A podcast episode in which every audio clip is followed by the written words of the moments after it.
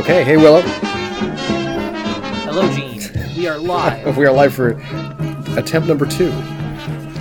Welcome. yes, you are listening to uh, the second recording of this month's Book Stabber, starring me, Willow Payne, and Gene Ambom.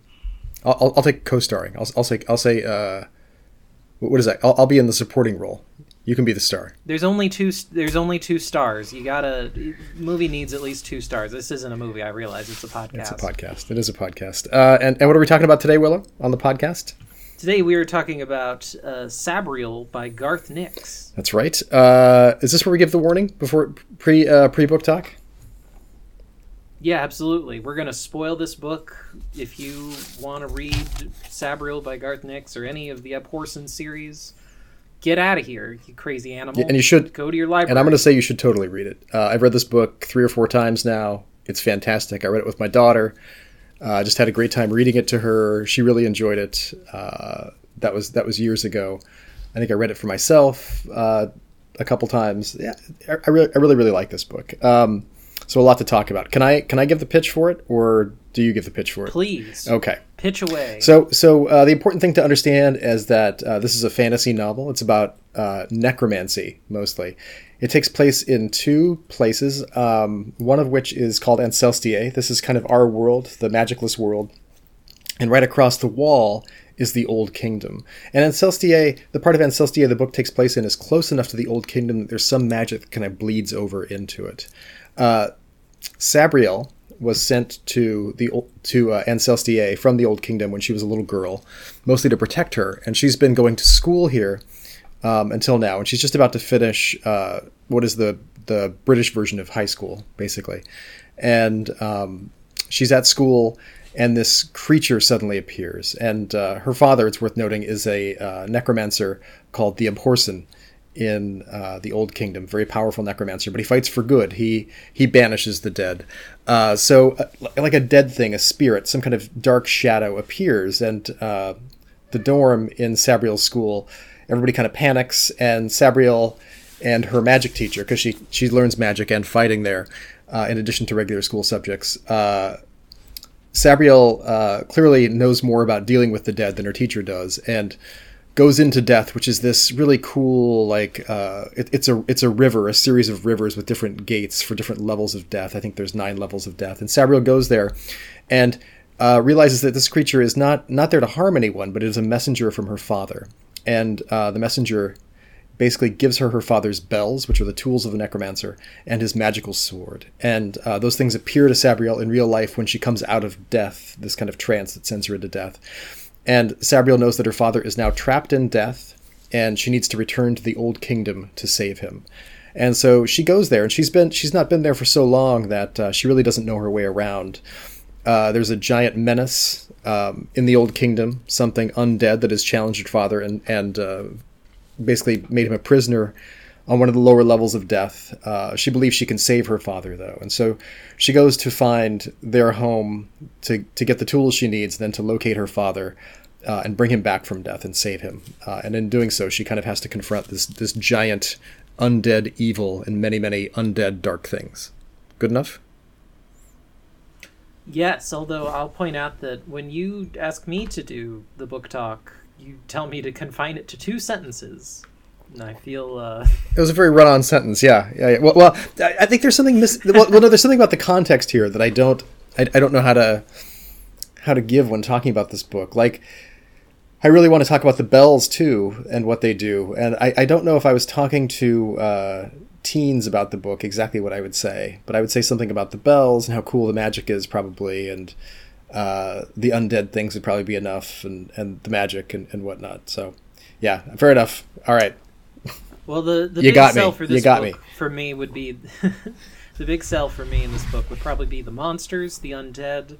You know, I, I like the magic in so much as that it exists, but um, I couldn't tell you much about it. Well, I, I kind of like that though. I mean, like like the magic seems to be um, there's kind of a rune based magic, which is the charter magic, where you, you draw things like some kind of characters, and then there's the sound based magic, which is the bells and whistles and and whatnot. Like like sound seems to ha- seems to carry magic, and it's not words; it's it's actually tones, right? Uh, well, I the the bells themselves have an intelligence. We know that they have intelligence. They must have some sort of enchantment that makes the magic that, that makes the magical effects happen. I don't know if it's because we can't hear the book. Obviously, uh, we don't we don't hear what sound the bells make, and so we don't know if the sound itself is the thing that causes the the dead to walk or whatever. Well, you listen to you listen to the audiobook. Are there bells in the audiobook, or is it just described? Is it just somebody talking? No, it, it's it's not like a radio play. The audiobook uh, that I listen to is Tim Curry narrating, and he does many a voice, but at no point is there any sort of musical or uh, there's no foley work. Oh, okay. In the audiobook. I kind of wondered. I, Although that would be a great idea. Yeah. I, I... Okay. Hey, we're back. Uh... Hey, welcome back, everyone. This is the third time we have tried recording this fantastic episode of Bookstabber, so it's going to be the best one yet. You're going to oh, no. all drop dead as soon as you hear me ring this bell of awakening. Are we? Are we? Start? Are ready we? Are we? go past the ninth gate? Are we starting over again? Right now? No, no, no. We're we're continuing. So Okay. uh, where we left off was that uh, We're talking about Shade's Children and uh, Garth Nix and I talked about I talked about Elden Ring, Elden Ring. um, and why I picked this book. So. Uh, yeah, let's keep talking about Sabriel. Uh, so, so so I think I think it's I think talking about a book like this starts with talking about the world a little bit. Um, and you were talking about why it's cl- why it's close to Elden Ring, and I think that has to do with the bells. Is that right? And how magic works. yeah, the bells and the and the undead. Uh, I would say. I mean, th- those are very superficial similarities. They don't really have much beyond that, I suppose. Okay. Uh, and one of the one of the characters in Elden Ring is named Rogier, Oh, which is okay, also secretly the name of a very important character. that is true. Spoiler: it's the villain. Um, so let's see. So, so so the necromancer's tools are these bells. There's seven bells. They're worn in a bandolier. As you said before, they kind of have a mind of their own. They seem to be ensorcelled, uh, like intelligent in some way. Uh, when they ring them, they have different powers. Some of them send like basically send everything into death. They kill everything. That's the the big the big bad bell. Uh, the smaller bell. What is the smaller bell? Some of them bind the dead to the user's will. Right. Yeah, I couldn't really tell you what each individual uh, bell does. One of the things that bothers me is that we get this this block of text early on explaining what each bell's magical name is and what it does, and then she doesn't she doesn't even use them all throughout the book. In fact, I would say there's quite a few fight scenes. Um, and most of them, she's like, "Should I use a bell?" And she almost always says, "No, no, I'm not going to use a bell." and it's kind of disappointing. Well, it's, and it's weird because she has this magic sword as well that has these charter marks, which are kind of like quicksilver marks that are moving along the blade, and it's very cool. That sword doesn't seem to do a lot either. Like it kind of blocks more than it cuts. Um, but uh, let's see. So so so magic kind of works on on the old kingdom side of the wall, and the wall is full of these charter marks too. The wall is like a medieval looking wall. It's like forty feet high.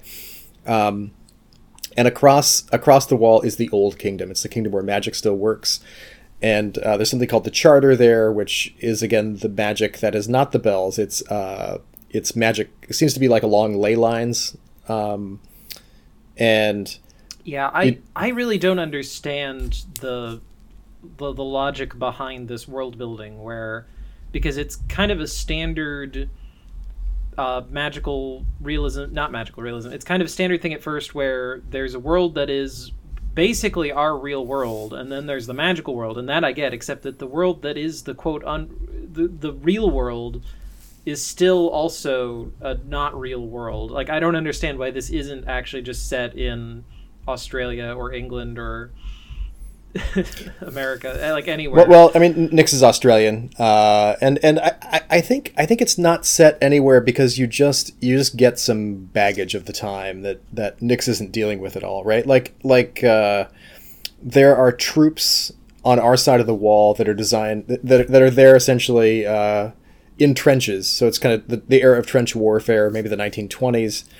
Uh, they have machine gun emplacements, and tanks are a brand new thing. And there's barbed wire and concertina wire, and they're trying to keep the dead from coming into Ancelstier, from from bothering the people on the non magical side of the wall. And some of those soldiers, But don't they also? But but it, that makes so little sense because part of the the division between these two worlds Mm-hmm. is that the the world that is like ours that has telephones and refrigerators doesn't seem uh, largely doesn't ex- seem to acknowledge the existence of magic and undead. Well, but, but, like clearly some people do, but not everyone. But magic clearly exists on our side of the wall. There's like a, there's like a bleed. It's not like a very. It's not like a the end. The, the wall isn't quite the end of magic. And I think there's something that says when the wind blows like across the wall, like technology stops working. Right, the electricity goes out, cars will break down. Um, so there is some kind of bleed, like like some kind of uh, not quite it's not like a piece of paper. It's not the border of a piece of paper. It's there's not an edge to the magic, right? It just kind of bleeds over a little right. bit, and I and I like that. I think I think it works, and that's why the, like some of the girls at the at the school Sabriel goes to in Ancelstier learn magic, including Sabriel, and they learn like fighting arts because. Uh, you know, technology, technological weapons don't work on on the other side of the wall. And some of the soldiers on our side of the wall, they've been so close to the wall for so long that they've become charter magicians themselves, and they they can use magic, battle magic a little bit. Uh, not that it helps them a lot, but they have apparently fought uh, the dead with Sabriel's dad's help, as we find out later, um, at some point in the book. Uh, and that's that's how Sabriel is able to cross back and forth across the wall. So so uh, let's see, what, what does it start? So Sabriel uh, finds out her dad's in trouble, vows to go save him. Then she has to cross the wall, right? And that's when we get that vision of what the wall is, and that the wall is ensorcelled, and there are uh, troops that are kind of mostly hapless on our side of the wall. And we find out that the government uh, on our side of the wall basically doesn't really believe in magic at all. Like any, everybody who's far away in the seat of government just thinks this is all BS but the people who were there, the soldiers who've been there for a while, especially, know. And and uh, of those, Colonel Colonel what's his name, Horyse? Horyse. Uh, like like is he clearly knows uh, Sabriel's dad. Sabriel's dad saved them all. The dead were kind of coming at them, and they were they were losing big. And Sabriel's dad made these whistles because again, uh, magic is. They're, they're no, they're wind flutes. He, he made these things, and they they uh, play a tune that keeps the dead in their graves to this day. And um, Colonel Reese is a little freaked out because now that Sabriel's dad, something might have happened to him, maybe those are going to start to fail. Um, and Sabriel's in a rush. So, I mean, the, the, board is a very serious place where she's clearly under threat, and they clearly don't expect that she'll be permitted to cross, but she has all the paperwork.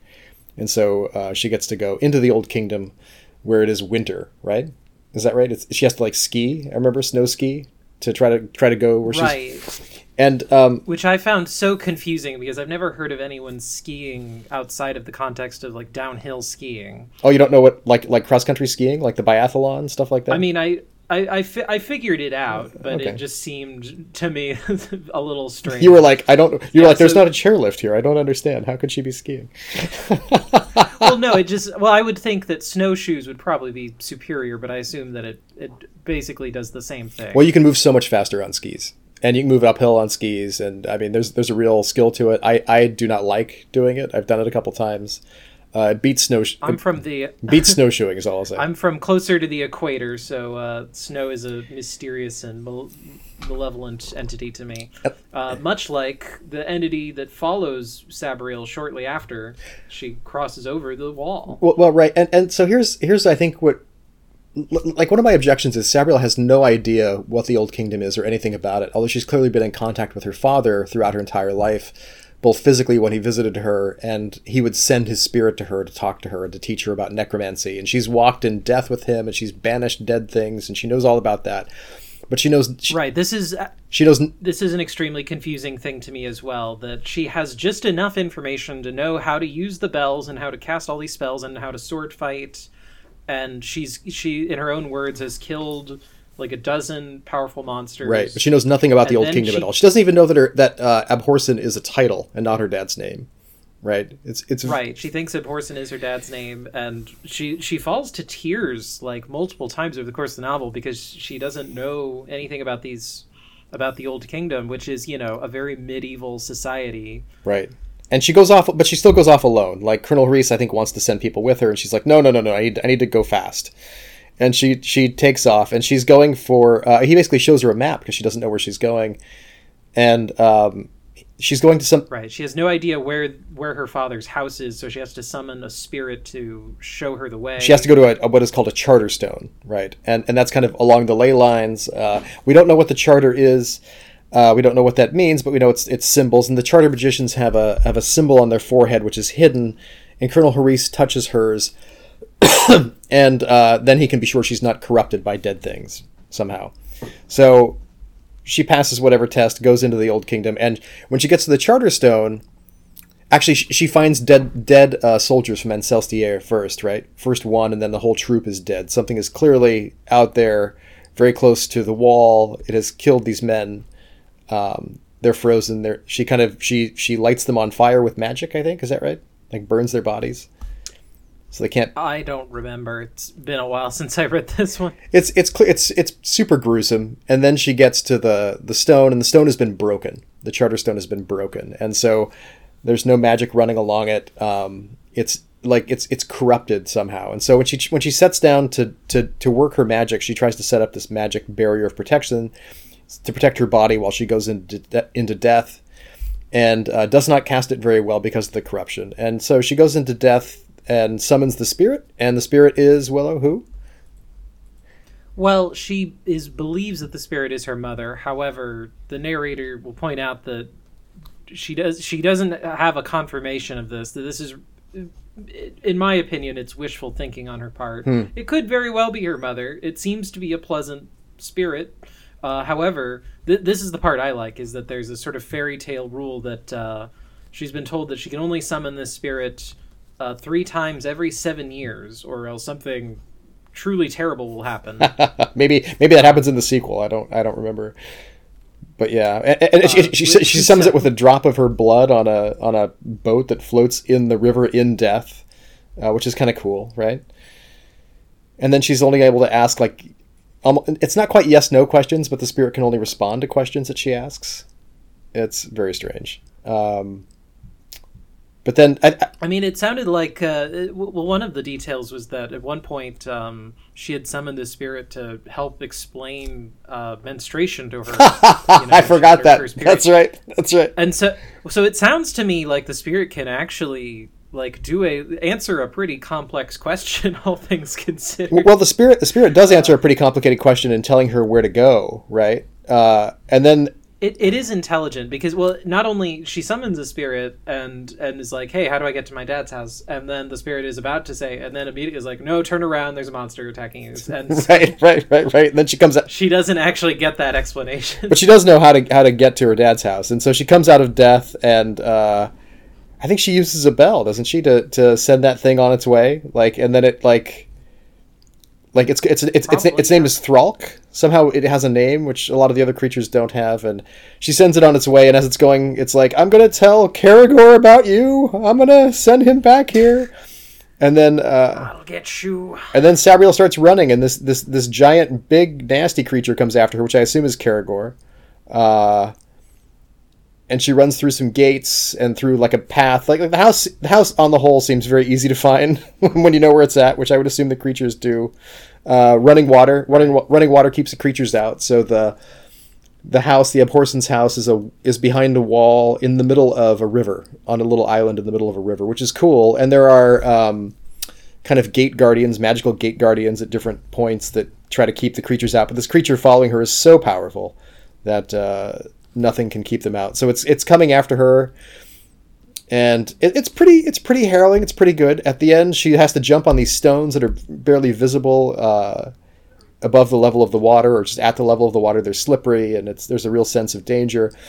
And uh, the creature can't move across the water, and she gets into the house and just kind of sees that there's a cat and the cat starts talking to her and, the, and then she collapses right just exhausted from this whole run that's that is right. several hours long and these creatures chasing her, which I think is is pretty cool. And um, the cat uh, Mogget is the cat is the cat the cat's white. I think right. It's a white cat with a bell. Uh, I thought he I thought Mogget was a black cat, but um, don't remember. Um, no, no, Mogget's white. Um, Mogget's white, and Mogget has a bell on his on its collar, uh, which is kind of has some kind of magical uh, sense about it. Like it, it, it is a bound free magic creature, whatever that means. Um, right. And, I, Mogget is probably my favorite part of the whole. Book. Mogget's so great. Mogget is this is some sort of transdimensional demon uh, that has been forced into subservience by a, a previous Abhorsen long, long ago, and so now is a uh, a major domo to the Abhorsen. Uh, and boy, Sabriel has a rough time with Mogget because, like, very shortly, uh, she frees Mogget so that he becomes this giant gloopy monster I, I, to fight another monster. well, wait, wait, wait. let, let, us not go there quite yet. I mean, like, like Mogget is in the house. Uh, Mogget did not go with Sabriel's dad. Mogget, Mogget saw Sabriel's dad most recently, though, a couple weeks ago, right? And so Mogget knows where Sabriel's dad went, which is the capital city, or whatever is left of it, uh, in this fallen time. Um, and and and and Mogget is uh, really interested in eating. Uh, there are there are there are kind of magical servants in the house that cook and clean, but they're not they're not cooking for Abhorsen, so Mogget's not eating very well right now. And Mogget is very happy to see uh, Sabriel, and Mogget Mogget tells Sabriel that Abhorsen is a title and that she is the Abhorsen now, and that her dad is dead which Sabriel does not um, accept. Uh, Sabriel grabs some stuff, including the uh, the Book of the Dead, which is not always the same book apparently, um, and uh, looks out a telescope, and the creature that was following her is still there uh, at the edge of the river, and is now using grave dirt to go from to, to build little bridges across the steps. It's using servants, kind of living servants, and uh, grave dirt, and so it'll be able to cross soon into uh, and get to the house and get to her. And so what happens? Oh, she, so Sabriel ha- needs some kind of solution, and uh, says, "Well, there's this, there's these people called the Clayr, and they will send a, a raging flood down the river if you invoke this spell." And so she does. And then she has to wait like twelve hours because it has to come from the mountains. Is that right?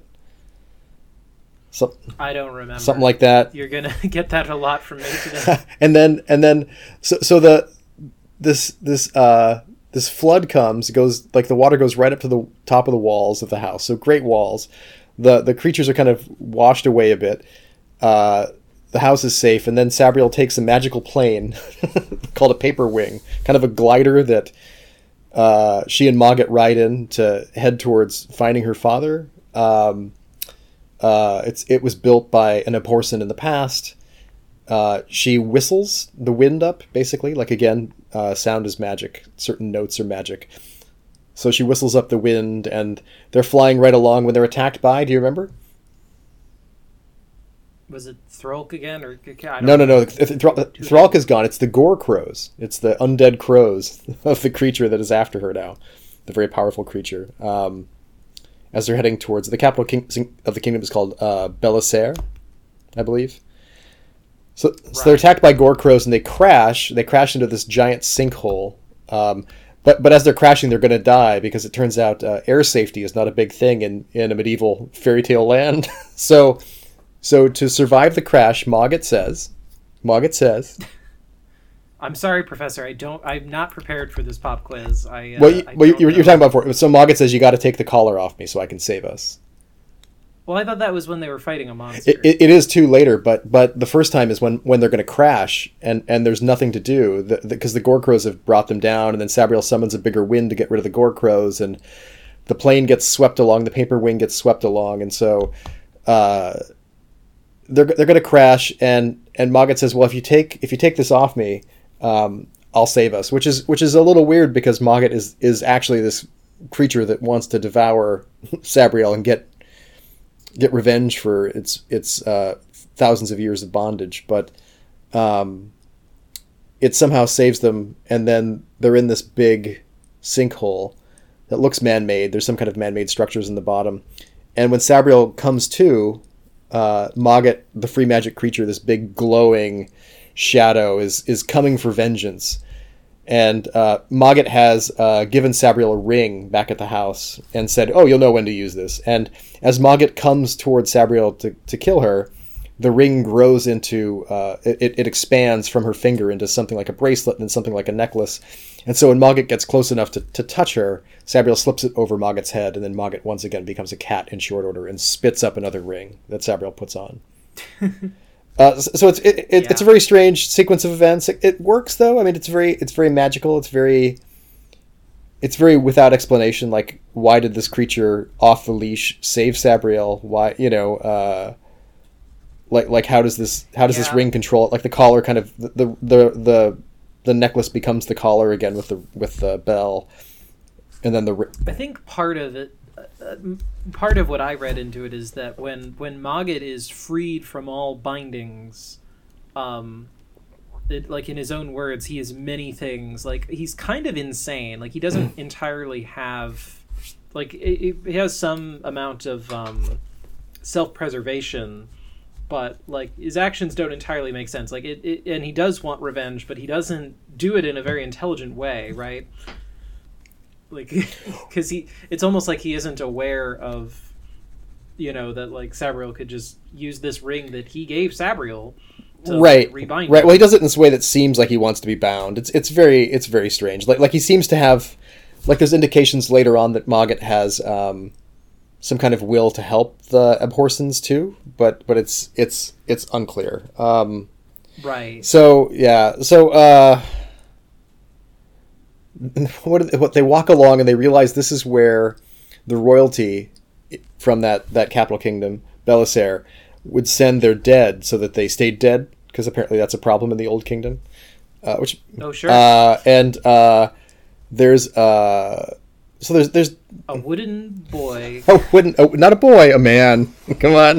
I mean, Sabriel's like eighteen. he's a young man. Sabriel's eighteen. He's probably twenty, a little bit older. He's a he's a well, he's naked, and uh, there's a there's a very uh, interesting description of his of his uh, penis, which is a little strange, but okay. Uh, he's naked. She notices it, uh, and then she goes. and of course she uh, takes it upon herself to uncurse him uncurse this naked man made of wood Right, right. turn him into flesh again So she goes into death again and finds his spirit, which is frozen there, and fights another thing and brings him back to the to our world and uh, has to free him with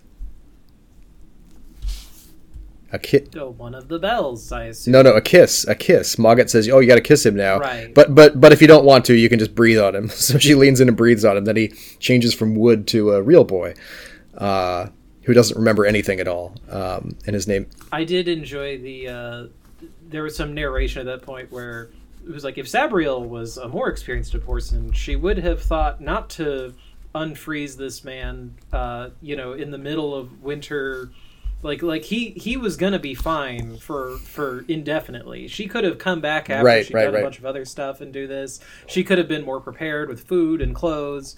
But uh, she she didn't think of that, and so she just unfreezes him there. right, right, right. And uh, Yeah, and uh, he doesn't remember anything, so he takes he takes the name Touchstone, which is apparently the name of Fool, uh, and uh, Touchstone and Mogget apparently know each other, and they're both compelled to not talk about some sort of magical curse, which is very fairy tale stuff. yeah, it's not that they know each other, but they can't talk about that. The, she, Sabriel keeps asking, "What is the charter anyway?" and like, "What's the nature of magic?" and why are these things, these charter stones, broken? And she keeps trying to find out like who Kerrigor is, and nobody can talk about anything at all, right? Which is Well, it's it's not like they know each other intimately, but literally when like when Sabriel walks away, the first thing Touchstone says to Mogget is, uh, "You were taller the last time I saw you." oh, I don't remember that. they Okay. recognize each other. Oh, interesting. Okay. Yeah. Okay.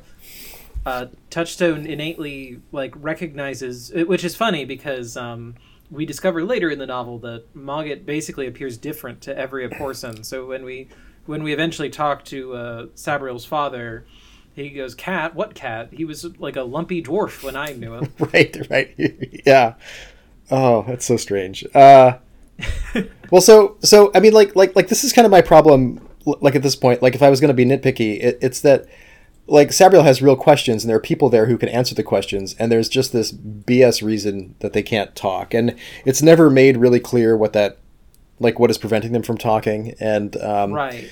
You know And it's not like a mystery story where wh- when we finally find out what's happening, it, it it's not like oh no, this would have been th- this unravels everything. Like it's just kind of right they, she could have she could have totally found out now and it wouldn't have been a big deal right right. I mean, instead, instead they go to a, a village that's been taken over by the dead, and there's some people who are like across water who are still there, and I mean, there's a really cool scene where they. there's a certain Sorry, go ahead.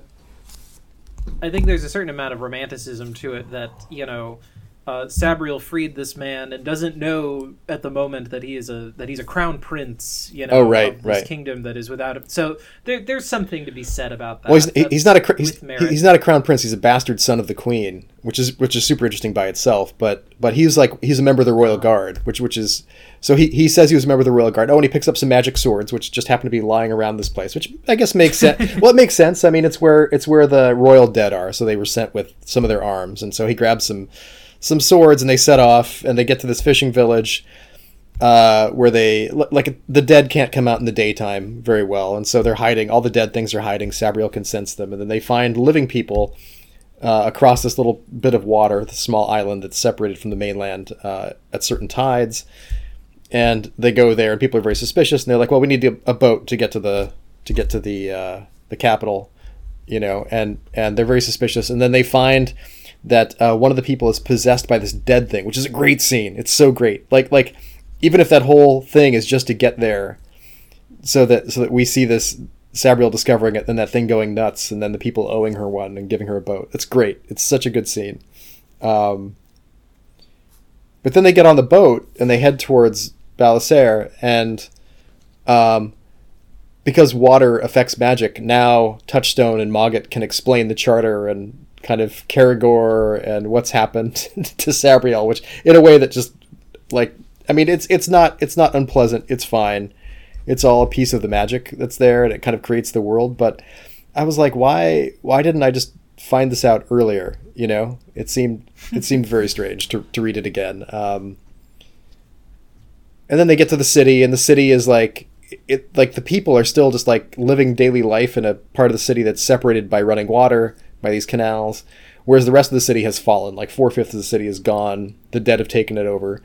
Um, and uh, probably probably my favorite part is there's these uh, scavengers who are going into the fallen parts of the city that were abandoned quickly to try to find things of value and bring them back.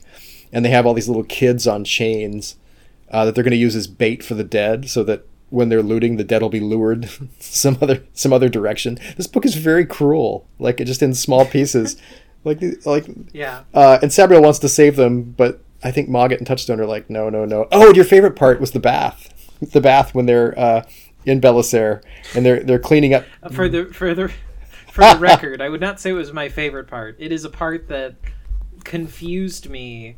It I I don't know why this is in the book. It it is funny. It made me laugh, but also I feel weird about it's it. It's awkward So, yeah, so they they they check in at some hotel tavern inn. They they get they get some rooms. Uh, Sabriel decides to take a bath. Gets you know a maid comes and brings hot water. Then this maid goes into the next room, uh, a room that Sabriel believes to be Touchstone's room.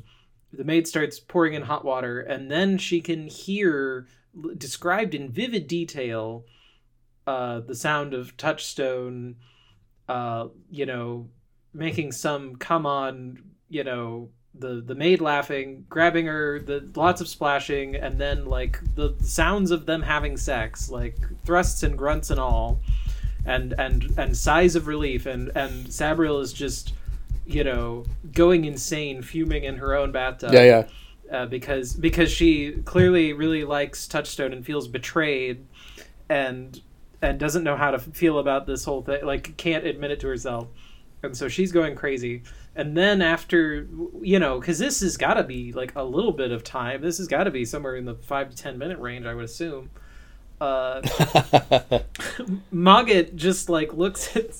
I don't know where Mogget was the rest of this time, but Mogget just like is like, "Hey Sabriel, uh, just so you know, Touchstone's room is on the other wall." it's very Uh, it's very awkward It's so like, I mean, I don't, I don't know how to feel about this from oh Garth Nix's point of view, from the character's point of view. It's so strange. Like, Well, I, I, I, I, I think I think the clues of the of the budding romance that comes to fruition later on are so weird in this book. I mean, like it's it's it's her looking at his at, at his penis. It's it's this scene, and then it's later. It's the it's the bloody kiss when she bites through his lip to keep him from dying, right. which is like If if by if by clues you mean the glaring neon signs talking like there there's no confusion that these characters are going to get together. It is Well, and it's cl- just full blast. and it's clear that Sabriel's like like gone to a girls' school, right? And like like, but I mean, she must have known some boys. But it's, it's like, well, no. It feels like it feels like we're supposed to accept without being told. This is the only man besides her father she's ever seen. this guy with no memory, who's got a couple of magic swords. Well, he does have magic swords. Uh, I mean, there was probably a there's probably a, a male teacher at the school. there must be, but you know what they say about a man with a magic sword, Willow? Come on.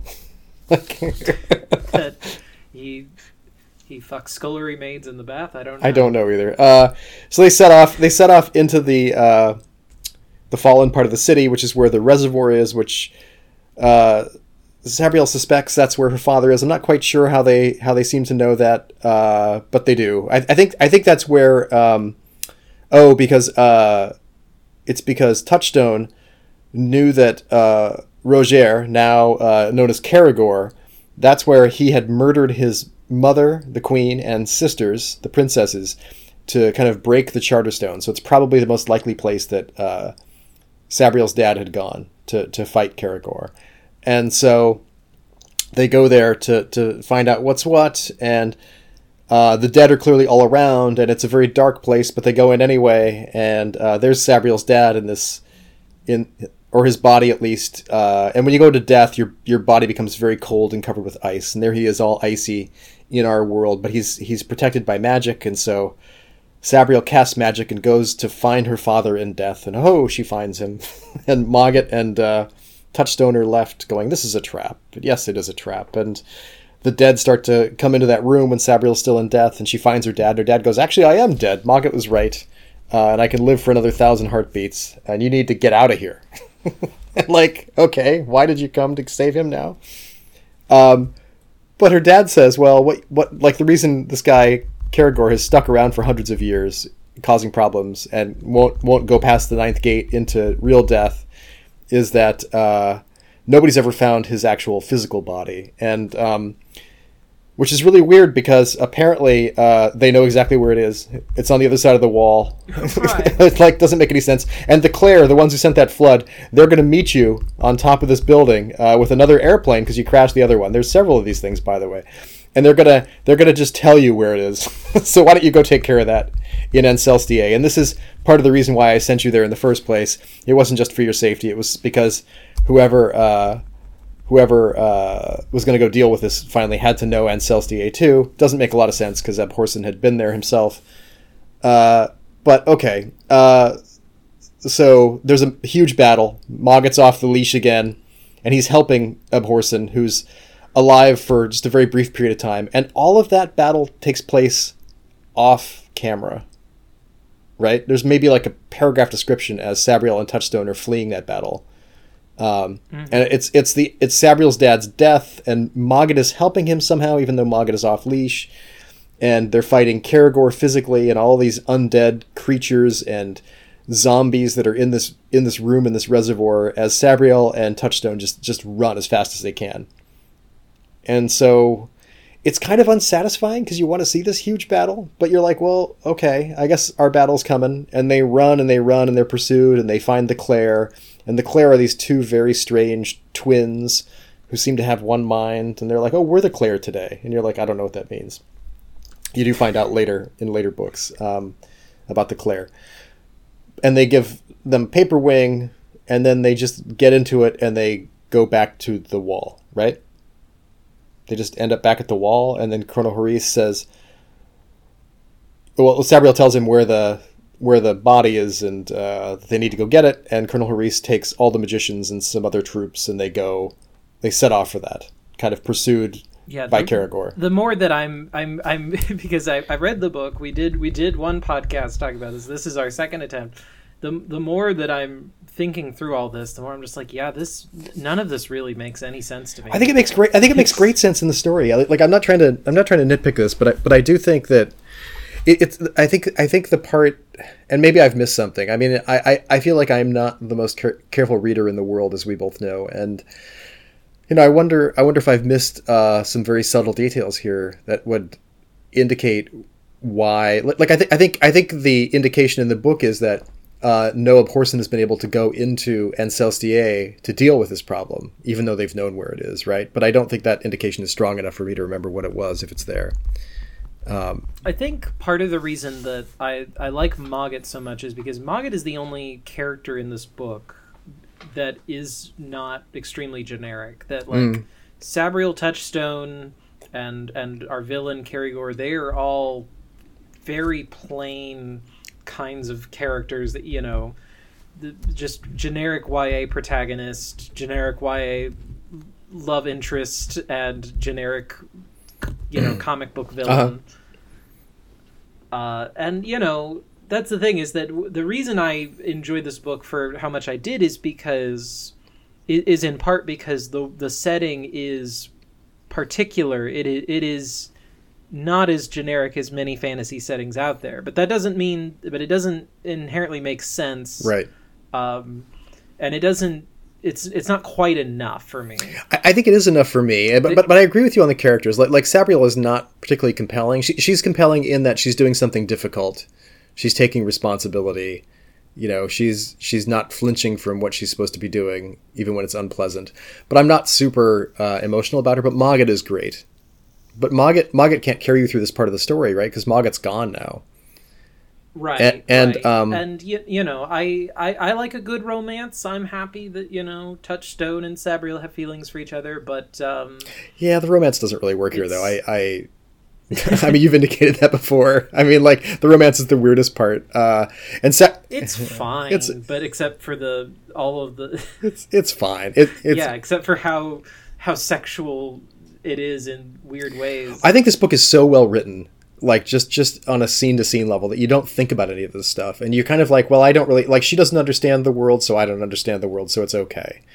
Right. Th- this is true. Yeah, I, I'm only unpacking a lot of this stuff but I, I, will also admit that I didn't understand a lot of the stuff when I first read it. I didn't yeah. understand at first, you know, what the he- where the hell Ancel was, right? Uh, in relation to everything else. I I didn't understand uh, a lot of the scene to scene stuff. Well, it, it, was all kind of a blur. Well, it, it is it is a blur because it's so well written. You just fly through it, and it's it's YA, so you're not you're not kind of bogged down in that um, heavy description and heavy explanation that I think you get in in adult fantasy novels. Like there's not there's not the huge exploration of the world, and you kind of accept that because of because it's it's kind of a convention of, of YA. It's not always a convention of YA, but I want to say that the YA novels, the YA fantasy novels in particular that I've read that I enjoyed, uh, it's it's a it's a big part of that. Like there's just not a lot of thinking about the world. Um, you you more absorb it through what happens, right? And and, and I I really enjoy that about YA fantasy. Um, but we do get our big battle, right? They go, they find his body, they uncover it, they run. They don't know where they're gonna, right. they don't know where they're going to make their last stand. And then Sabriel suddenly realizes, oh wait, I'm only a mile away from my school, and there's a bunch of more magic users there who can help the soldiers who know magic too. And the soldiers all go mm-hmm. there and they set up like I don't know, they're right. they're if, sand. If this was a if this was a film, the Sabriel coming up with recruiting her high school classmates would be the the big like you know turnaround in the in the climax. The, the, the, there would be a triumphant fanfare as they all link arms and cast a big spell. Well, it's a little strange because it's a little strange because it's like it's like it's it, it seems to suddenly occur to her that they're very close to her school, and it's very very close indeed. and it's like, well, I think you would have known that going there. Um, but they have tanks and they have machine guns, and those aren't going to do any good anyway. But we have them, except for against the zombies, I guess, which are really low level undead. Uh, it also feels weird to me because I feel like so many char- so many incidental characters that we meet in this book like when we are summarizing them sabriel notices like ah they must also be a charter mage. Like I, f- I feel like there are more charter mages in this book than not. Well th- that... well no, no i think I, I think i think it's a very small part of the of the kind of border patrol under it's under C- colonel Horyse's uh uh command. Like his his his men kind of unofficially all know magic because that's what keeps them alive when they're patrolling the border. Um, and and so they're all along on this adventure to go destroy Kerrigor's body. And um, when they get to the school, like Sabriel talks to her teacher and gets all the students ready, and all the men are standing around. And my favorite detail, I think I said this uh, the last time we talked about the book, is all the charter magicians are just there's nothing for them to do. They're standing there with like swords and shields and spears and whatever, and they're just smoking and chatting with the girls because they know they're going to die in a few minutes. But they like as the machine guns are kind of blazing out front to deal with the low level undead because of course everything comes at you in waves like a video game, right? like the low level comes first and then the right. high level. Uh, and then when Kerrigor finally shows up, those guys are just meet basically and then the charter magicians have to go out and and do their job so they're just smoking and chatting away with the girls and sabriel's trying to work up a spell to open the um open the i don't know if it's a coffin or sarcophagus sarc- i think it's a sarcophagus and uh that has Kerrigor's body and and um Colonel Horyse knows he's going to die, which I really like. He's had a vision of his own death, and uh, that happens off frame at some point during the battle. and when Kerrigor finally gets there, Sabriel is able to bind Kerrigor to his physical body.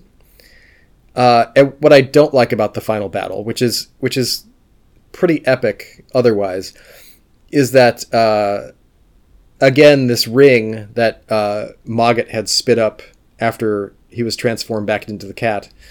The ring that Mogget uh, spit up as Kerrigor comes towards Sabriel to kiss her because that's all Kerrigor wants at the end is like to kiss Sabriel.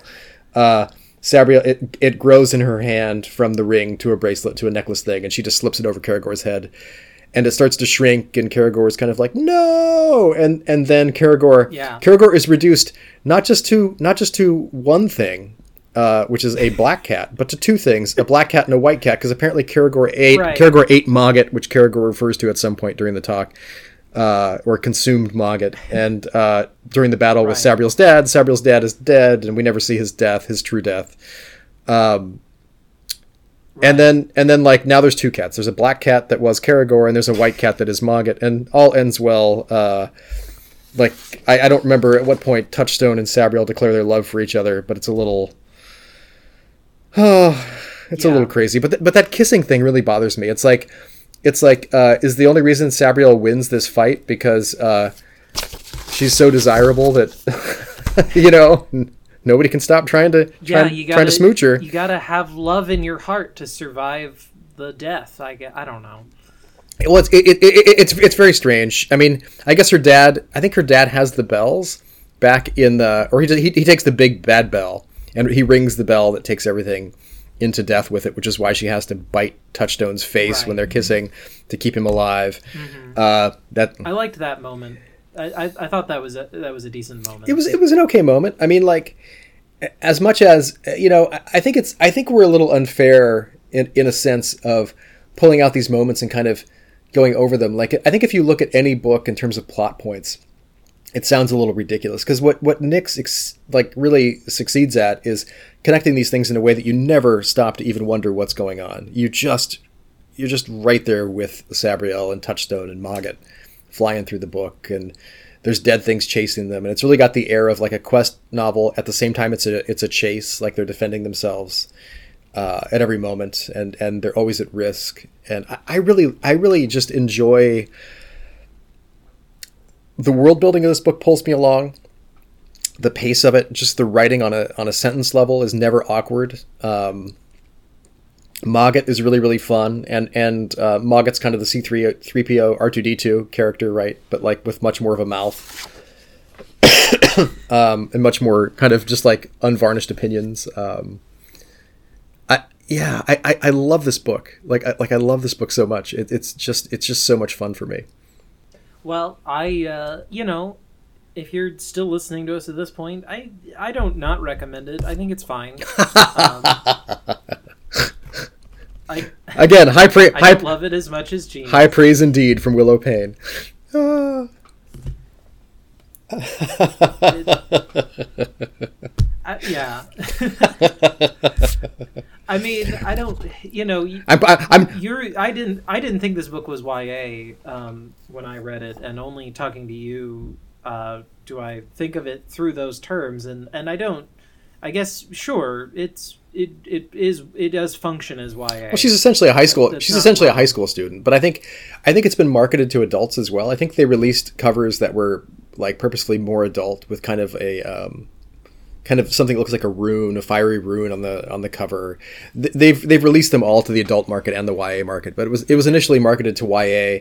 And I, I when what year did it come out? I think I wrote it down. It came out in '95, so that's when the when the YA market was really forming to me, like like going away from things like um, like the William Sleator books we've read before together, and uh, just kind of things that were really written down to uh, to teenagers levels in, instead of just just being written with appeal to them, which I think is very different from from uh, aiming every aspect of a book at the teenager. And I, I think this succeeds because it's kind of it's got these moments where if you're involved in the book, it's so over the top and gross, like the thing with the kids, the the creatures like going in and out of death. Um, this is scary stuff if you're involved with the book, and Nix lets you kind of create that sense in your own head. And I think I think if you if you like horror, you're bringing more to this book than is actually is Right. actually there, which I think is the brilliance of it. Well, here's a here's a question. I mean, you say this is YA. Like, what what age of kid would you hand this to?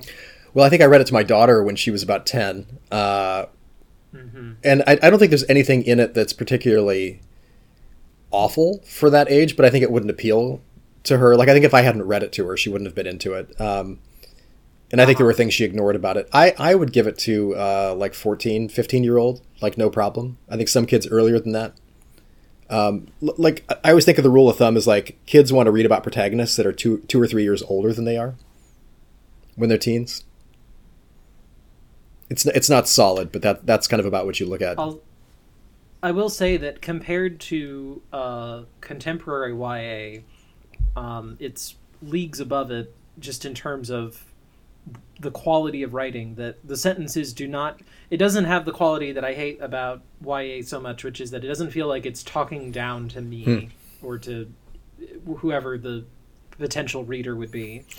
It, it, it, it's not insulting my intelligence. Are you talking you talking YA from that era or YA from now? You're saying contemporary YA. What do you mean?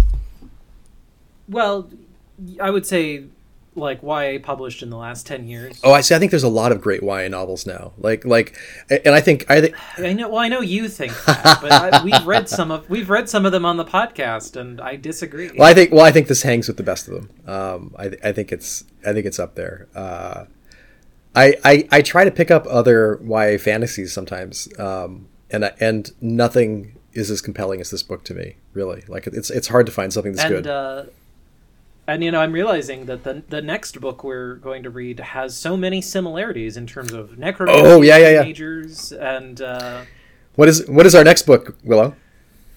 our next book uh begrudgingly is Gideon the Ninth by Tam Tamsin Muir, I think is I believe so. Yeah, yeah, yeah. I, I, I always I can't I, I always screw it up because I can't remember it's Tamsin or Tas. Ta- I want to say I think I think I like think, I think it's I think it's but Tamsin. Uh, I It's I'm so excited. I've, I've been trying to get you to read this book for a while, and I just read the Well, the third novel you, in the series. You want to know why? you want to know why I'm finally reading it? I do. Because no, every nobody pitched it to me correctly because nobody told me it was gay. That was the. All you had to say was that. Oh, really? It's lesbian. Oh, That- no, no, no, no, the no, no, no, no. That's the reason I'm picking. it No, my short pitch for that book is lesbian necromancers in space, and uh, I've said that to you before. You- You're just not remembering that. I don't think you. I Have. totally I have. I did. totally have. But I'm I'm so excited to, to talk about that with you next time, and we'll have a good contrast with Sabriel in talking about it and talking about why that's Oh. and talking about why that's not YA. I, I, I no no no. I mean I mean it's interesting like because Wait, what? You're telling you? Wait, I'm I'm like a fifth of the way into this book. You're telling me that that's that this fucking Gideon the Ninth is not YA. It's not YA. No, no, no. Well, it's not marketed. It's not I- marketed as YA. No, no, no, no. I, I mean, I mean, the publishers always make a choice, right? They, they make a choice of how to market a book, and they've chosen to market that book like squarely to the adult audience and not to not to the teen audience. And so, I think we need to talk about that. Could could it be seen as YA? I think it's. I think YA. I think Yeah. I think teens would love that book. I know so many teens that would love that book. I would tell teens about that book, but um, You know, uh, I just I just want to talk directly to the podcast listener for a second. I've been kind of quiet this episode, but uh, you, you know, there's a conspiracy theory about how uh, you know the world did end in 2012. What? That- What are you talking about? That, that there's a conspiracy theory that that somehow it's not a very good one, but that the world did in fact end in 2012. uh, Either that we uh, like have downgraded the universe into like a simulation mode, or that, that that something fundamentally became wrong with the universe, which has led to things like Donald Trump becoming president and just the the unraveling of of everything you know uh, it's a, it's I, I like to collect uh, conspiracy theories for fun i don't but however hearing hearing this that this book that i that i'm you know a little ways into that reads exactly like ya and, and that it is not this is making me feel like i have been transported to bizarro world that i am now one of the many bizarro lois lanes and and bizarro superman is gonna come you know say goodbye when he means hello. everything everything is wrong, and I maybe we do live in a simulation, a very bad simulation. I love it. I, I love know. it. I love it. We'll, we'll we'll talk about that more next time. I can't believe we're starting to talk about this book already.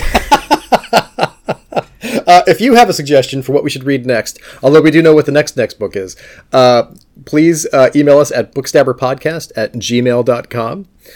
Uh, yeah, everyone, go give us recommendations, please, and keep stabbing. also, uh, but before we leave, uh, please go read thehauntedSkull.com. It's not the haunted; it's just www.hauntedskull.com. Yes, yes, please read it and uh, check out librarycomic.com too if you haven't. Thanks. Have a good day. Keep stabbing.